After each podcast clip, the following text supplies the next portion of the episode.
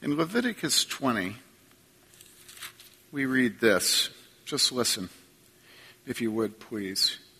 Then the Lord spoke to Moses, saying, You shall also say to the sons of Israel, any man from the sons of Israel or from the aliens sojourning in Israel who gives any of his offspring to Moloch. Now, to give your offspring to Moloch meant that you wanted to appease the gods because of your sinfulness. And so you would take your child and put it in the mouth of this idol, and the flames would burn your, your child up. Your child would be consumed and then you would have appeased the gods by giving the gods the thing that was most precious to you, your child. Do you understand this? So it was beyond sacrificing a bull or a lamb, a sheep. It was far beyond the value and preciousness to you of any of your livestock. It was your child.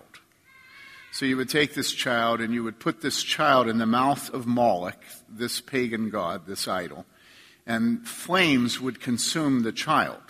So this was the way the Canaanites worshiped. All right, this was their religion. They would take their children and they would put their children in the mouths of Moloch, and their children would be burned to death, reduced to ashes. Every time we talk about the state of nature and the innocence of the American Indian, what you have to keep your mind on is that this was the worship of people who did not know God. That their worship was a worship of idols. And life was meaningless to them. Do you understand this? And this is true of the Canaanites. You remember how um, God said to Abraham that they would be in Egypt for 400 years. You remember this? That they would be captives in Egypt for 400 years. And the reason was that he said that the wickedness of the Canaanites had not yet reached the brim of the cup. And so they'd be in Egypt for 400 years, and then the wickedness would reach the brim of the cup. And then he would send them into Canaan, and he would have them wipe out all the Canaanites because of their wicked practices. Well, at the very heart of their wicked practices was sacrificing their children to Moloch. And if you read in the Old Testament, the Old Testament says, God says that this sacrificing of children to Moloch is an evil so wicked that it has never entered his mind.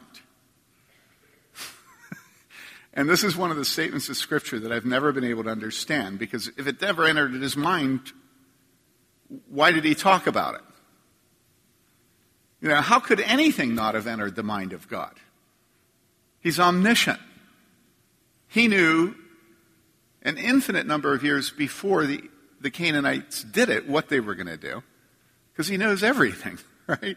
And so this, he says, this never entered my mind. That's how wicked this thing is. And so now the Canaanites have come into, I mean, the Israelites have come, God's people have now come. The Canaanites' wickedness reached the brim, but they still have Canaanites surrounding them. They've got the Amorites and the Jebusites and the Hittites and the Perizzites, right? And so what they have is a culture of child sacrifice all around them to the idol of Moloch. And this is what Moses is told by God to say to the Israelites. You shall say to the sons of Israel, any man from the sons of Israel or from the alien sojourning in Israel who gives any of his offspring to Moloch shall surely be put to death. The people of the land shall stone him with stones. Okay? So if anybody in your land, and not just an Israelite, but if you have anybody visiting you, Anybody who comes over from one of the other lands and begins to live among you, you know, somebody that crosses the Rio Grande. Are you with me? All right. I will, if they give their children to Moloch, either you or sojourners in your midst, they give their children, you're to stone them to death. All right. I will also set my face against that man and will cut him off from among his people because he has given some of his offspring to Moloch, so as to defile my sanctuary and to profane my holy name. In other words, God hates it. It's not to be done. Anybody that does it is to be stoned to death, and God Himself will set His face against them. So you know that the stoning isn't the end. God's opposition to that person will continue into the next life. Now listen. because about this time, you know where I'm headed. Today's the 39th anniversary of Roe v. Wade.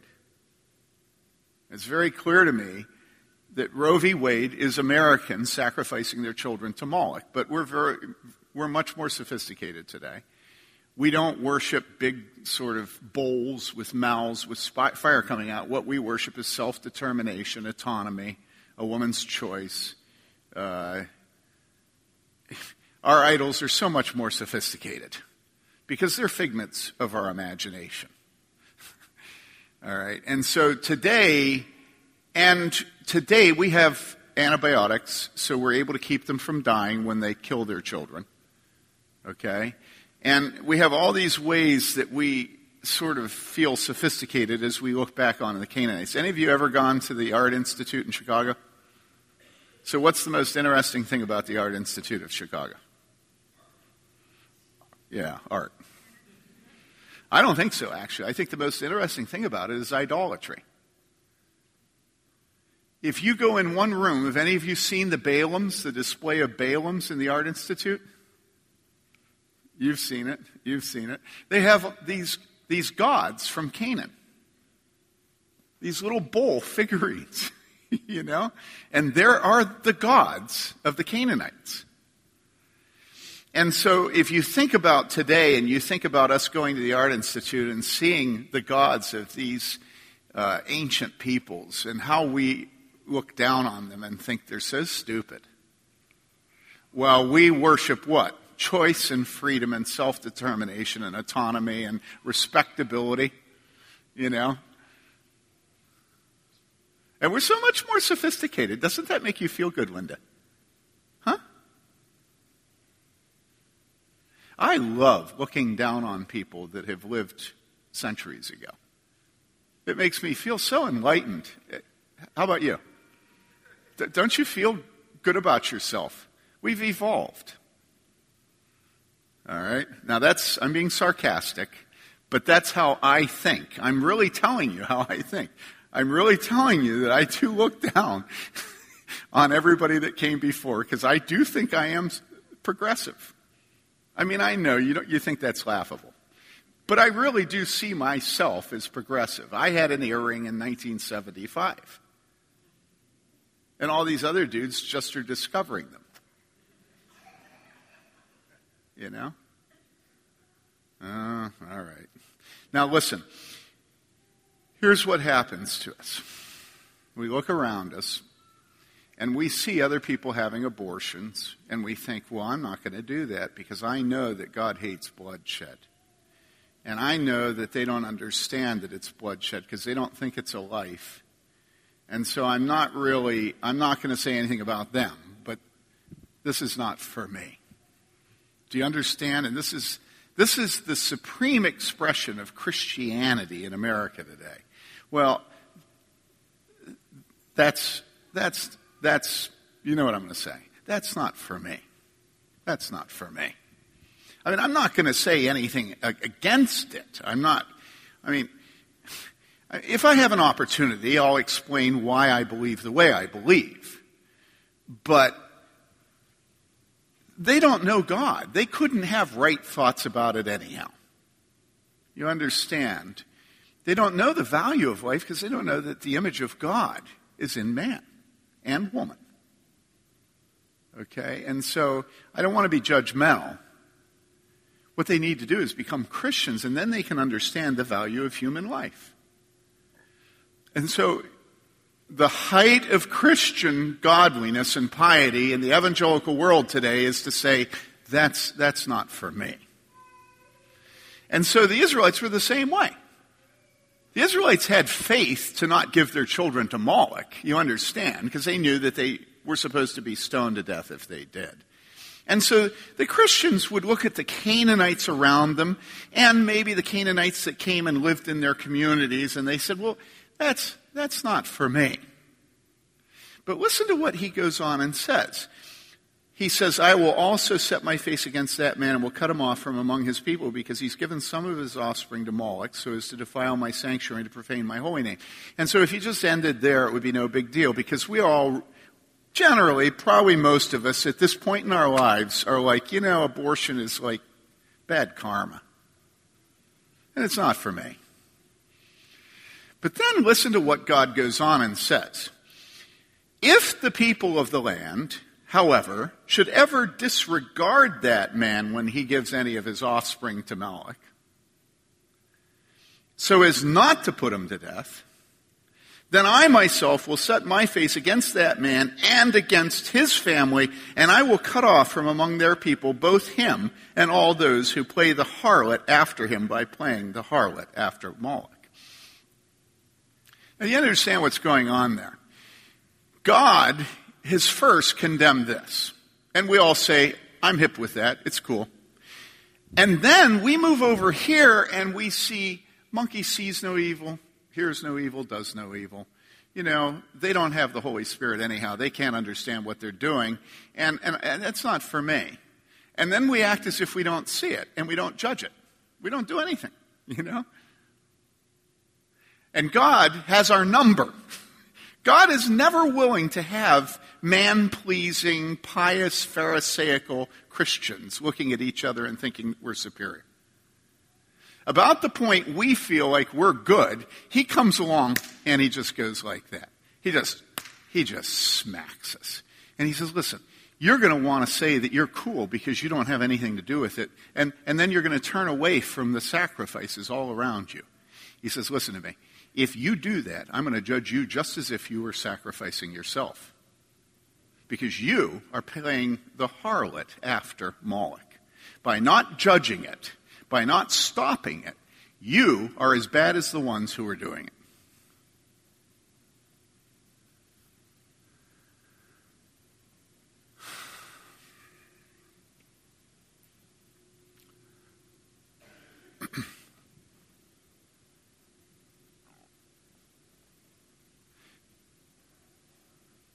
Now, this statement that I just made is true. This statement is true. Never in Scripture does it present godliness as you keeping yourself clean. What the Bible actually says is have nothing to do with the fruitless deeds of darkness, but rather expose them. And that's the that is the dividing line among biblical Christians today. You can separate all Christians today. One half, there are those who are content to go to heaven being able to say to God, I had nothing to do with the fruitless deeds of darkness. And then the other half are those who said, I had nothing to do with the fruitless deeds of darkness, and I exposed them. Does this make sense to you guys, please? Please tell me this makes sense. Okay? It makes sense. And so then we see that those of us who have not had abortions are no better than those of us who have had abortions. And let me tell you, they are here. I know it. Okay? I know it. And I want to say something today that my, you know how everybody thinks that if you believe that a wife should submit to her husband, that means that the wife is barefoot and pregnant and stupid? You know, you know that? What it means is that the wife is restored to dignity and can begin to rebuke you without fear of your reprisal. That's really the biblical view of womanhood. And so my wife rebuked me for how I preached last week. Do you want to take a guess what it was? Do you remember last week where I whined about some people confessing their sins to me? Do you remember that? Where I said, I don't want to hear about it. Remember that? Do you remember that? You all remember it. That was wicked of me to do that. Do you know why? It was wicked because I am set apart by God to hear your confession of sin. and to say to you that God covers your sin with his son's blood. And so if I ever complain to you about how I don't like hearing your confessions of sin, it's absolutely horrible. Because then instead of you thinking about me being God's gift to you to hear your confessions of sin, you know that I don't like to hear your confessions of sin. And so what are you going to do? You're going to stay in bondage to your sin. Because you don't want to, you, you've learned to love me, some of you. Thank you for smiling. I needed that. don't say we, white woman. Uh, all right, you're only half white. it's true if you know Esther. Okay. okay, so what you have to realize is that God sets pastors and elders and Titus 2 older women apart so, to hear your confession of sin. What I said was wrong. And you have also, some of you have heard me say that there is no greater joy of a pastor than hearing your confession of sin. And so, yes, Sometimes it's not fun for me. Do you understand that? But there's no higher calling in my work. Please confess your sin to me. The dirtiest, awfulest sins. Please confess them to me. That's my highest work.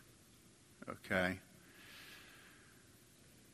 Now, coming back to the issue of abortion, I said to you, there are many people here who have had abortions, have paid for abortions, are responsible for abortions.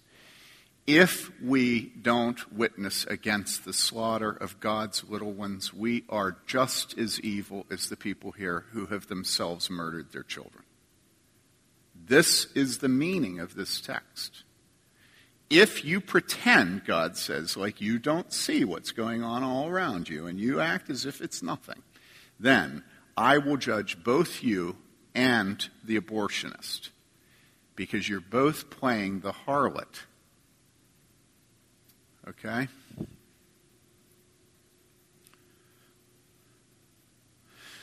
So, what this means is that all of us who have learned to live in a world where 1.3 million unborn children are slaughtered, one quarter of our pregnancies in our country every year. All right? We have blood on our hands. It's not them. It's not them.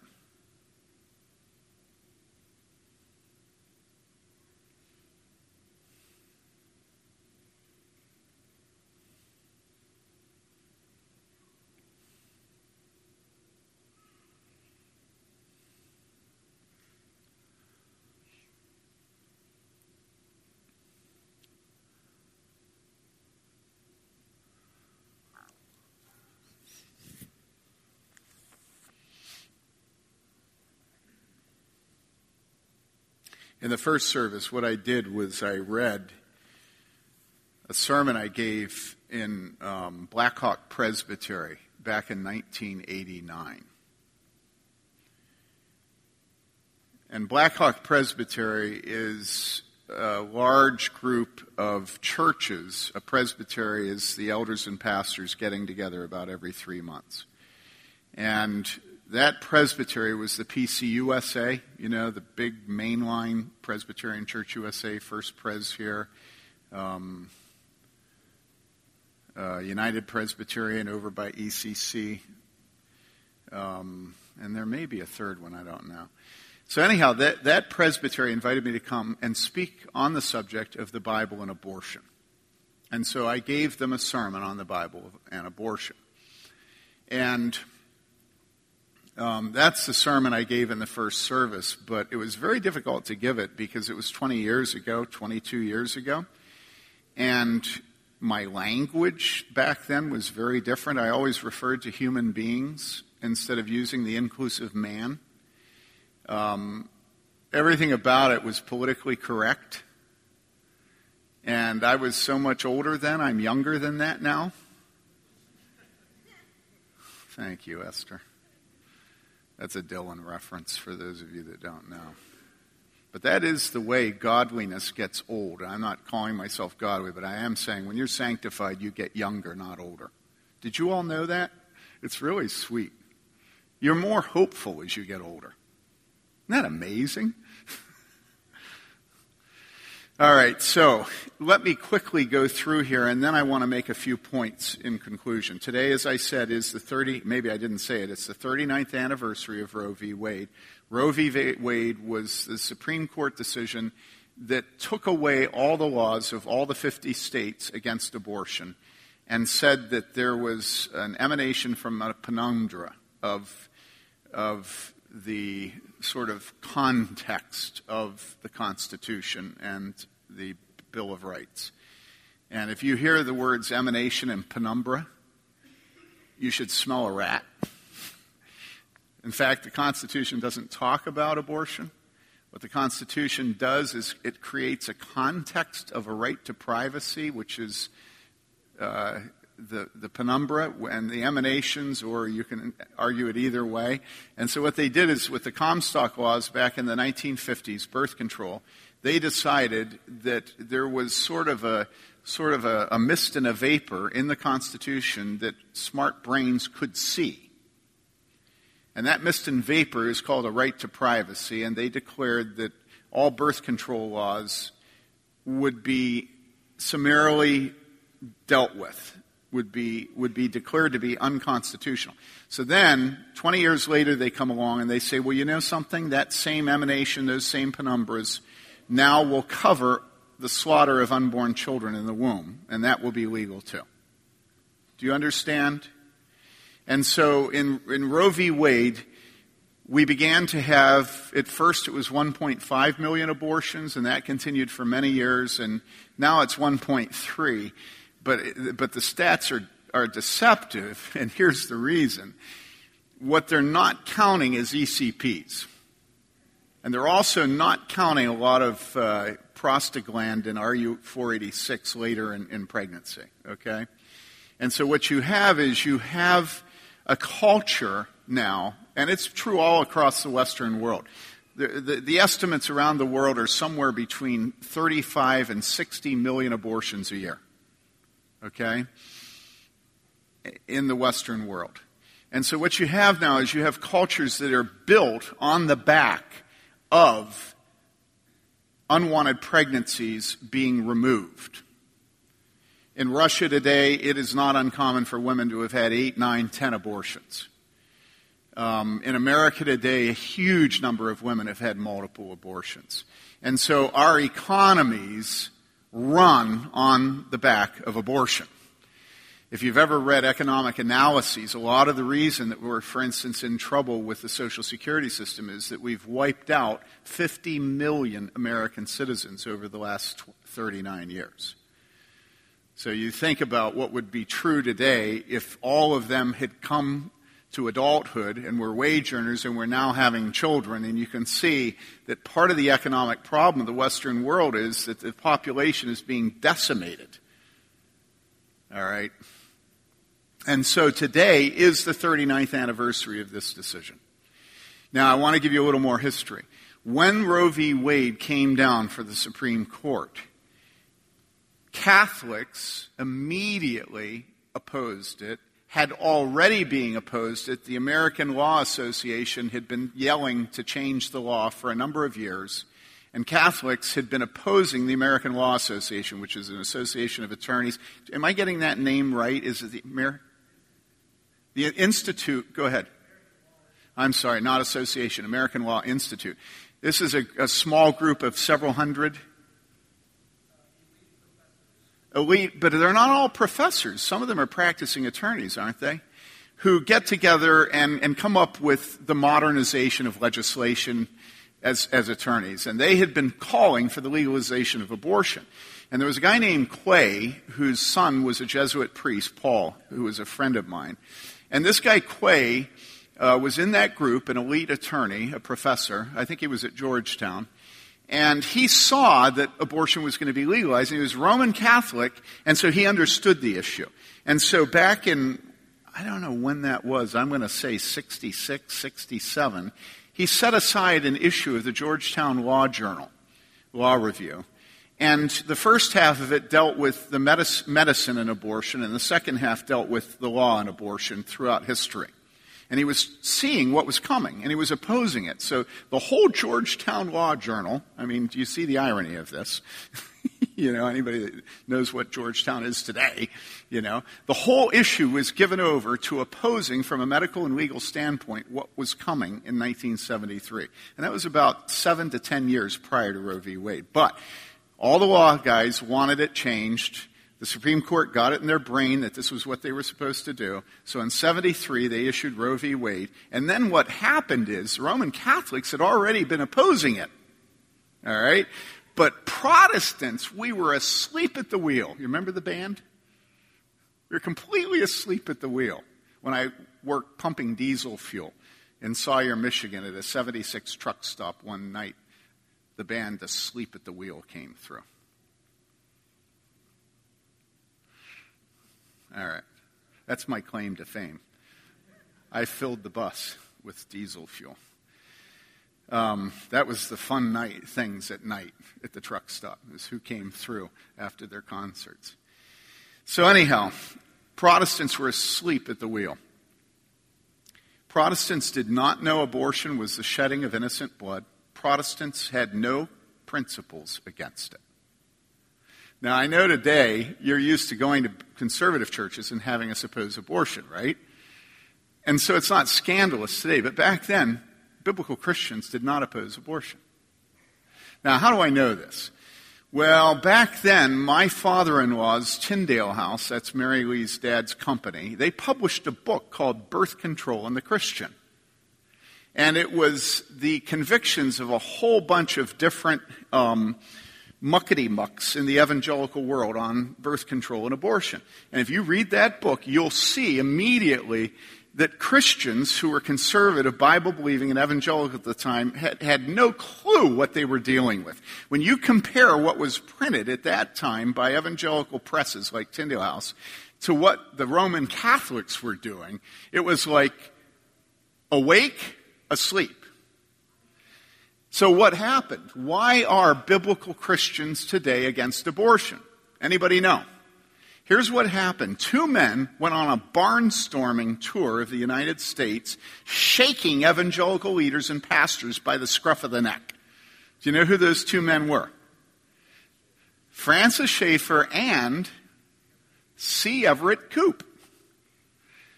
And they went across the country and they just shook people until we all woke up.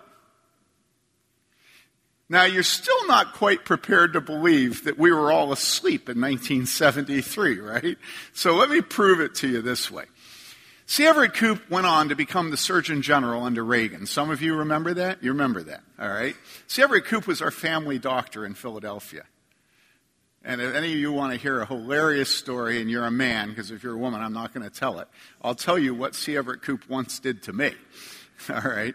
But he was the doctor of our family and a very close friend. My father, in about 1979, was asked to become the executive director of an organization called the Christian Medical and Dental Society. It is the professional association of conservative evangelical Christians who are physicians and dentists. Why my dad was asked to do that, I won't go into, but he was. He agreed to take the job. At the time, Mary Lee and I were in Boulder. And the first thing my father did when he became executive director is he wrote C. Everett Koop a letter. And he asked C. Everett Koop to join Christian Medical and Dental Society. Now, I have this correspondence in my files. Why would he write C. Everett Koop to ask him to join the main professional association of conservative evangelical physicians? Why? I mean, it seems like the most ludicrous thing in the world because how could Koop have not been a member already? He was the he was far and away the most eminent physician in the United States who was a Christian. Far and away. He was the groundbreaking pediatric surgeon, chief surgeon at Children's Memorial in Philadelphia. That's why Reagan chose him. So why would he have not been a member of this professional association? Well, Here's the deal. He had been a member, but he had resigned his membership. Why had C. Everett Koop resigned his membership of, of Christian Medical and Dental Society? Because they would not allow statements to be made against abortion. That's why. And so C. Everett Koop resigned his membership because CMS would not say no to abortion. Now, today it's inconceivable to us that conservative Christians would not oppose abortion, but that was the condition of our country in the late 70s. And so, what my dad said to Koop, and I have this letter also, is he said, Chick, because that's what people that know him called him, Chick, C H I C K, Chick Koop. I promise that I am going to get Christian Medical Society to take a position against abortion. And I trust at that time you will restore your membership.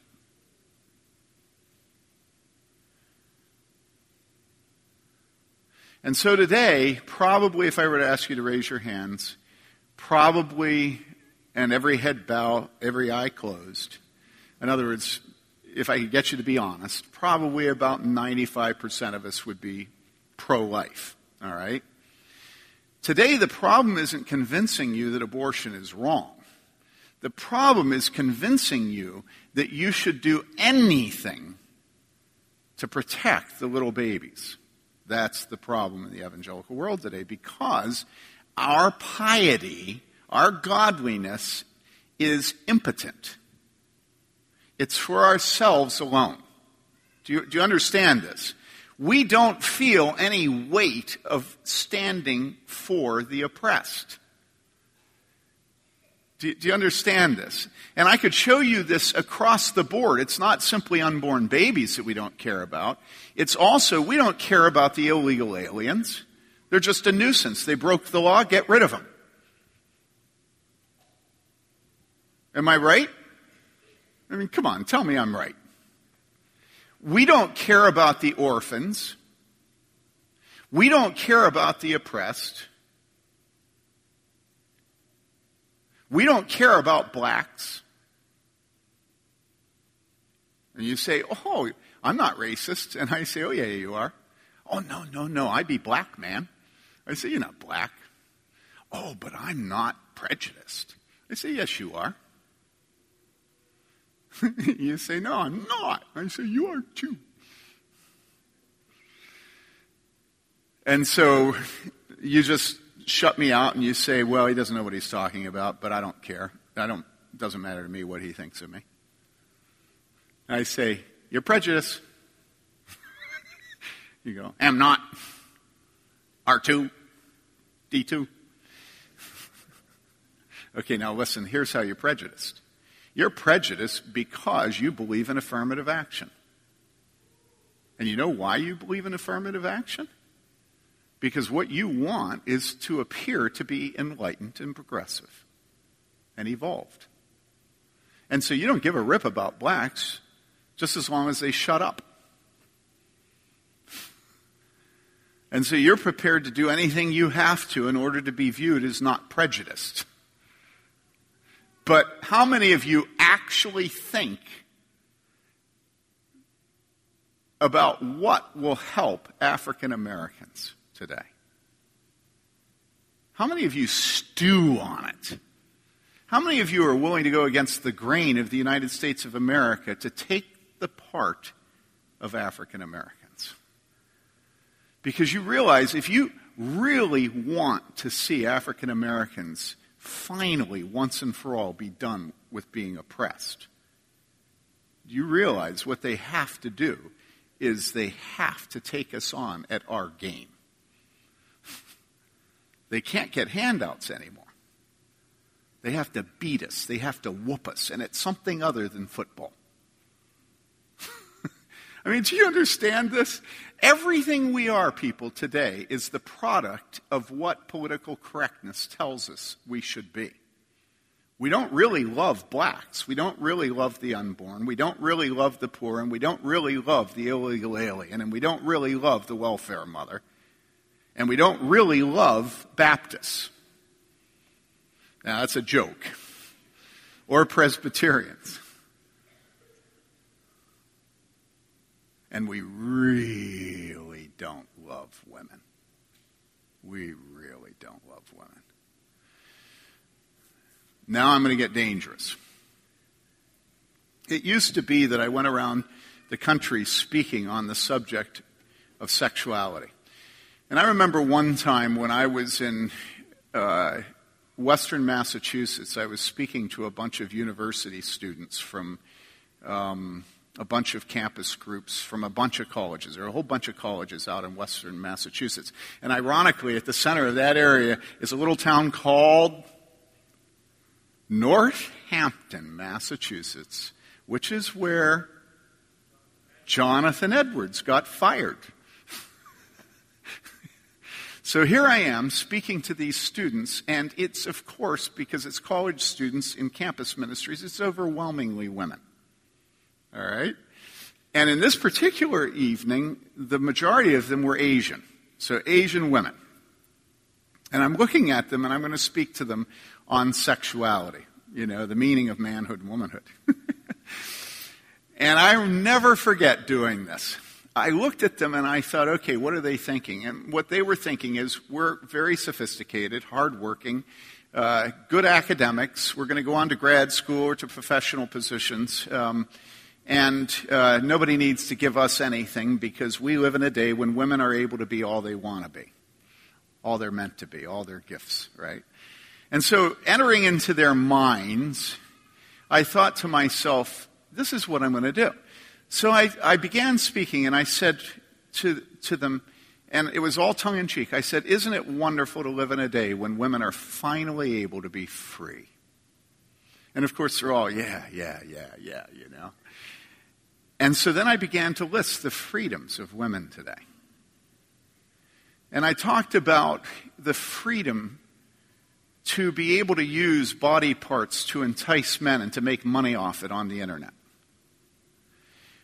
The freedom to be able to pay for themselves when they go out on a date, but that was years ago, and today it's the freedom to pay for themselves and the boy when they go out on a date. you know, the freedom to have a job and be a mother and be a wife. And statistics show what? Statistics show that if the wife and husband both work full time, who does the housework? I hope you all know this. It's the woman. She does the housework. The freedom to do the housework, to work full time, and to be the one who has stretch marks on her belly and a bunch of other things I won't mention. In other words, she still has to give birth to the children and carry them for nine months and nurse them and change their diapers. Okay? The freedom to be a sex object, the freedom to entice men, the freedom to pay for the dates, the freedom, increasingly, we're having to explain to women in this church that you really shouldn't ask him to marry you. You know, let, let him, give him a little more time. Let him see if, see if he can man up to it, you know? you know? The freedom to be the one who pursues the man. Do you understand? It used to be you'd be pursued. The freedom to be the ones who live in poverty. You realize in America today it's overwhelmingly women who live in poverty, not men. Do you all know this? All right? The freedom to be the principal carriers of STDs. You realize this. Overwhelmingly, women's bodies carry sexually transmitted diseases. Disproportionate to men. Now, do you want me to keep going on and telling you all the freedoms of women today? I mean, is this encouraging to you, Elizabeth Borka? The freedom of no fault divorce. I mean, we just have a whole, uh, with all due deference to Jared, I won't use the word I want to use. We have just unbelievable numbers and, and, and volumes of freedoms for women today. Because today, women are liberated. Now, you realize I go through sex object, I go through STDs, I go through finances, I go through workload, I go through bodies and birth and nursing. Are you with me? And now I come to the freedom to pay a man 350 to $500 to go in your body and rip your little baby to shreds.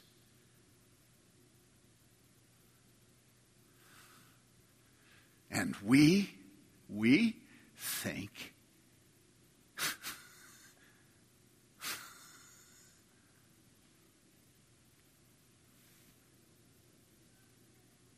you guys, come on.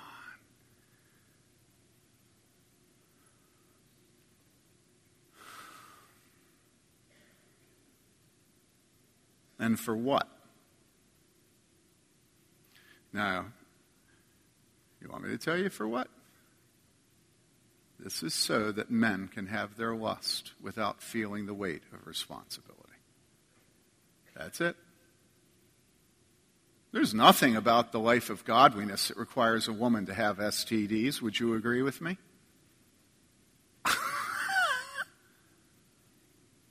There's nothing about the life of godliness that requires a woman to work and then go home and cook and to listen to her husband whine and then to take care of the children and to fall into bed to get up the next morning to go to work to come home to do the vacuuming to do the laundry. Is this the life of godliness? There's nothing about godliness that requires a woman to be showing her breasts through her blouse. I mean you guys you know how many times i've had women sitting right in front of me and I'm trying to preach and I'm trying to avoid the breasts. And you don't want me to say this, right? Because you just want to have it be a reality without having anybody call attention to it. How many of you men in this church have, have tried to avoid looking at breasts that are staring at you? Now look around, women. Is there anything about the life of godliness that requires women to show their breasts? I mean, come on, answer me. How about some women? All right, all right, all right. Now, there is a certain comeliness of the, of the female figure that is inescapable. I will grant you that. But that's not what I'm talking about. That is perfectly godly. God made you that way, and that's beautiful. But there's a difference between that and actual flesh grabbing you. Right, men? All right. So there's nothing about godliness that requires women to be a sex object for the vision of the men. There's nothing about godliness that requires them to carry an STD. There's nothing about godliness that requires them to work full time and come home and do the work, right? Are, we, are you all with me? Is there anything about godliness that requires no fault divorce? Is there anything about godliness that requires women to kill their unborn children? I mean, so help me now. How have we progressed? How have we evolved? What liberties do women have today? And so then typically what happens is everybody looks at me and they says, well, you know, what you're really talking about is taking us back to the days when women didn't have a right to vote. And I go, oh yeah, yeah, yeah. That, that's really what I'm, that's, that's deep inside of me. I just feel that. I mean, what I really want to do is take away Mary Lee's right to vote. this is absurd? That's the level of reason and logic in the world today. That if you think women shouldn't kill their unborn children, then you don't think women should vote. Boy, they caught me, didn't they? Do you know that this last week, one of the godly men of our church was caught on the carpet and told if his work wasn't as good as it was. Can I say this? I hope so. That if his work hadn't been as good as it was, that he would be fired. You know why? Because he goes to a church where the pastor doesn't believe in the equality of women. And it was a, it was a real sophisticate that said that to him. And his job is literally on the line for being at this church because I don't believe in the equality of women.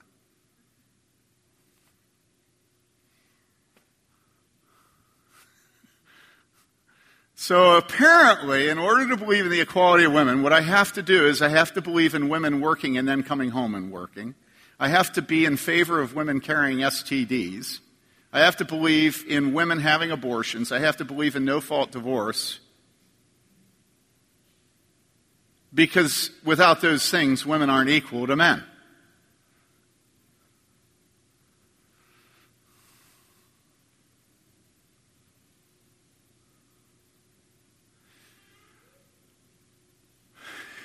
All right, now men. Do you remember what I said? You realize why women have to be this way? The reason they have to be this way is so that our lust can be unfettered. Women have to be this way so that we can get our kicks anytime we want it without any repercussions or responsibility. Does this make sense to you all? Do you understand what I'm saying? In other words, when you look at pornography, you are responsible for the slaughter of unborn children in this country.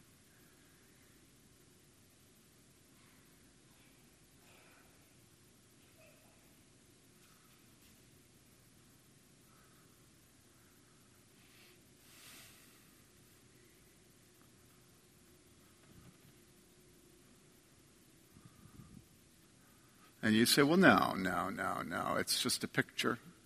It's just bandwidth. I say, Would you think it's a real woman? And you're going to say, Well, no, no, they airbrush her. They use Photoshop. I say, No, no, no, no, that's not what I'm talking about. Do you think it's a real woman?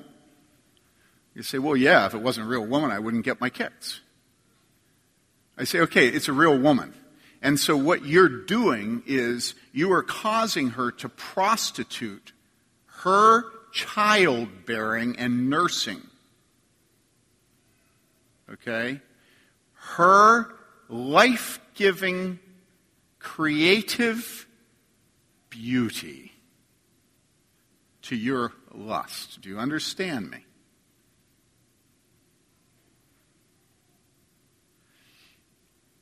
And that woman that you're looking at cannot continue to make a living off of your lust if she gets stretch marks. because somehow stretch marks men don't associate with lust. Why? Think about it. It's because stretch marks remind you of your obligation to marry her and to care for her children. And this is the reason you like little girls and young women instead of women. In the old days, when they used to paint women who were beautiful to men, what were those women like? Well, you'll look at the women in the Art Institute and you'll see they're mothers. Those are the women that were painted in the past. Because those were the women that real men thought beautiful. they had flesh on their bones. Because they'd had babies and, and their parts of their body. All right. I don't want to be Mark Driscoll here. Okay. Their parts of their body looked used. And those were beautiful women in the old days. But today, it's what? Today, it's Twiggy.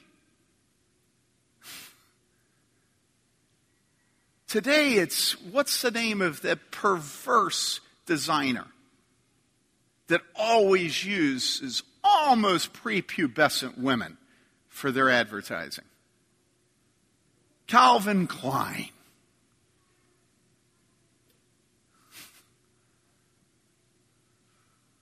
Listen, people. Today in America, we live on the backs of the slaughter of unborn children.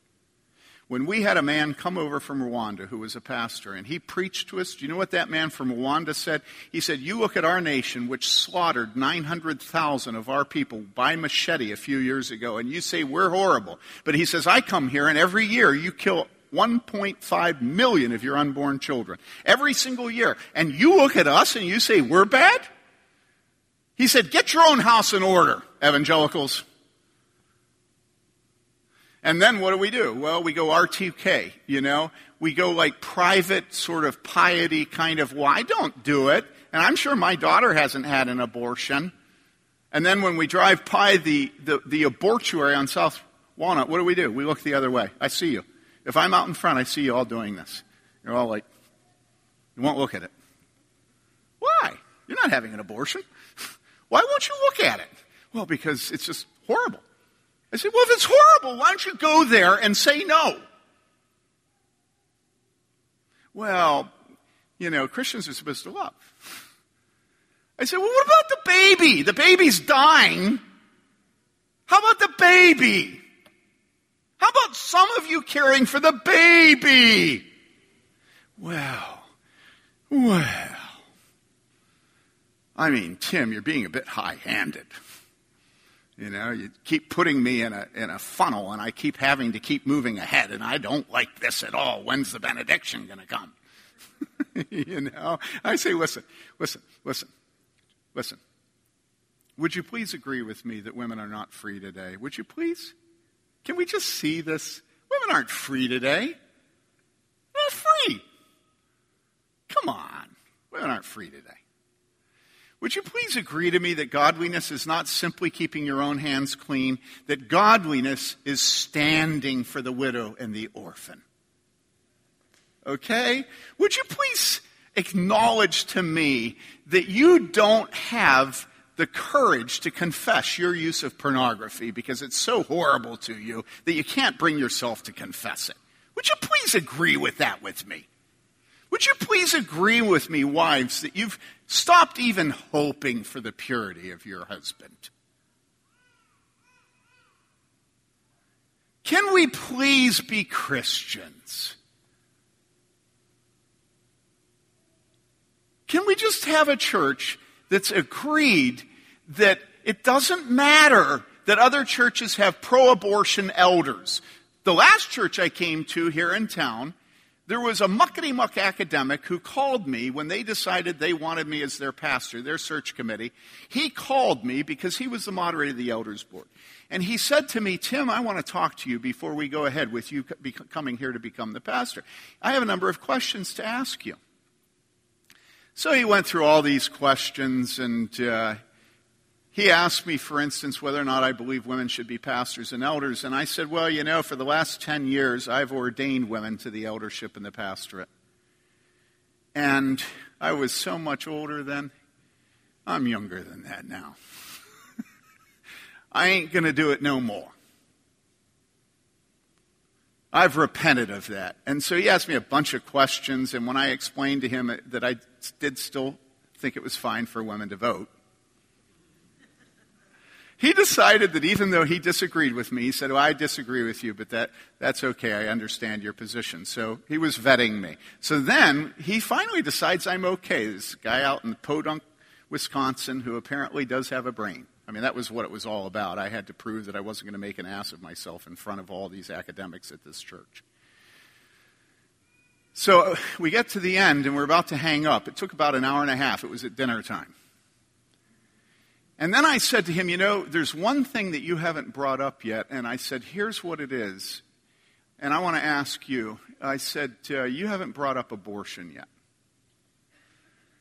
And he said to me, Well, um, what do you think about abortion? I said, Well, abortion is the taking of the life of an innocent human being, it is murder. And I said, you know, there are many reasons that a woman can find herself in a position where she will do that. And we are to be merciful to women who find themselves without the support of the man that impregnated, with their fathers forcing them to go ahead and proceed. I went through all the things that can cause women to murder their child. But I said we must come back to the fact that it is the taking of the life of a human being bearing the image of God. And it is therefore murder, and it is therefore something that is absolutely an abomination to God. And he then said this to me. He said, Well, he said, I disagree with you, but 95% of our congregation would agree with you. Now think about this. This is an evangelical church in a community. The chairman of the board is for abortion. Okay? And that was the church I went into. All right? And so here we are, and we know that all around us are other churches that claim to be Christian. Are you with me? That claim to be evangelical. That claim to be Bible believing and conservative who have the moderator of the elders board pro baby slaughter. And so I come back to you and I say, can we agree here? Can we agree here that we'll be Christians? Can we agree that we won't give our children to Moloch and that we will expose those who do give their children to Moloch? Or are you just willing to be on this side where you have this private Christian conviction that if it's ever convenient to trot it out, that you may take a step towards doing that, but generally speaking, it's best to leave these things unspoken because, after all, we have to protect our position at the university.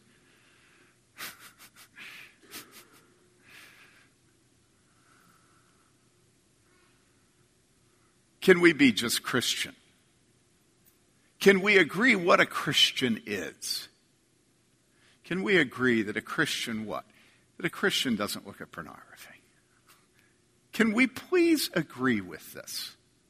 that if a Christian does look at pornography, that he is disciplined by other men. Can how many? What? Can, what? Don't put your up. Don't put your hand up unless up. Now, now, see, you you women don't get to vote on this one. How many? We we agree with this, huh? Don't worry, you don't have to be a member here. I'm just asking in principle, hypothetically, if there were such a church would you agree with it? That pornography use should be disciplined. Huh? And then you women, now you get to vote. Would you feel safer? Would you be happy? Would you like to not have to compete with other women's breasts?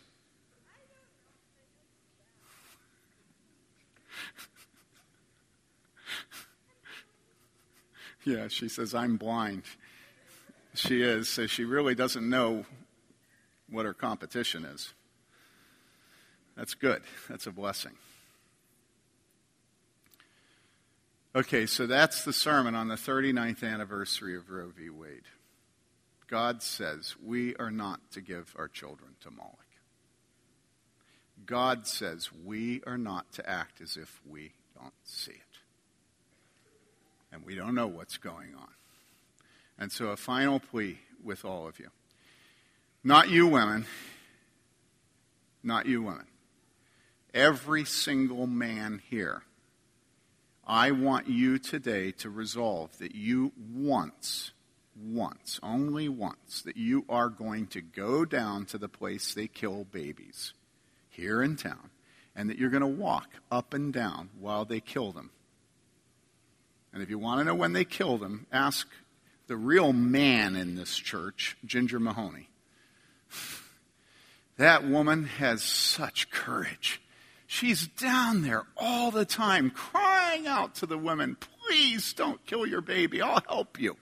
And she does this constantly. Ask her when they killed him. When is it? Seven to when? 7 to 10:30 or 11 on Thursday. Carol says they do it all day. Carol also is one of our church's courageous men. Rachel? No, we know you're not men, but you take responsibility for the oppressed, don't you? And that's what a man's supposed to do. I'm going to end by reading from the book of Job. A few years ago, I was reading Job and I came across this. Job is talking about his godliness and how much he suffered. And he describes his former position in his city. And he talks about how when he came to the public place, that all the young men and the old men stood up, shut their mouths, and honored him. He says, My reputation was unbelievable. everybody respected me. And then in the middle of chapter 29, he says why he was respected. And here's what he says. He says, because, so he's talked about the respect they had for him. And then he says, because I delivered the poor who cried for help and the orphan who had no helper. The blessing of the one ready to perish came upon me. And I made the widow's heart sing for joy. I put on righteousness and it clothed me. My justice was like a robe and a turban. I was what? I was eyes to the blind and feet to the lame. I was a father to the needy. And I investigated the case which I did not know. And then my favorite. I broke the jaws of the wicked and snatched the prey from his teeth. Listen, you want to know what godliness is? Don't go to any conference or read any book published by evangelicals today. They'll never tell you that is godliness. Go to Job. And then find a prey in the jaw of the wicked and snatch it. And then you will have the approval of God.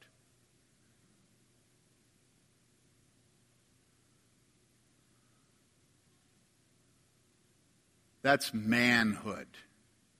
It's not manhood to snatch the ball, to strip it from a quarterback or a running back. It's manhood to strip the prey from the jaws of the wicked.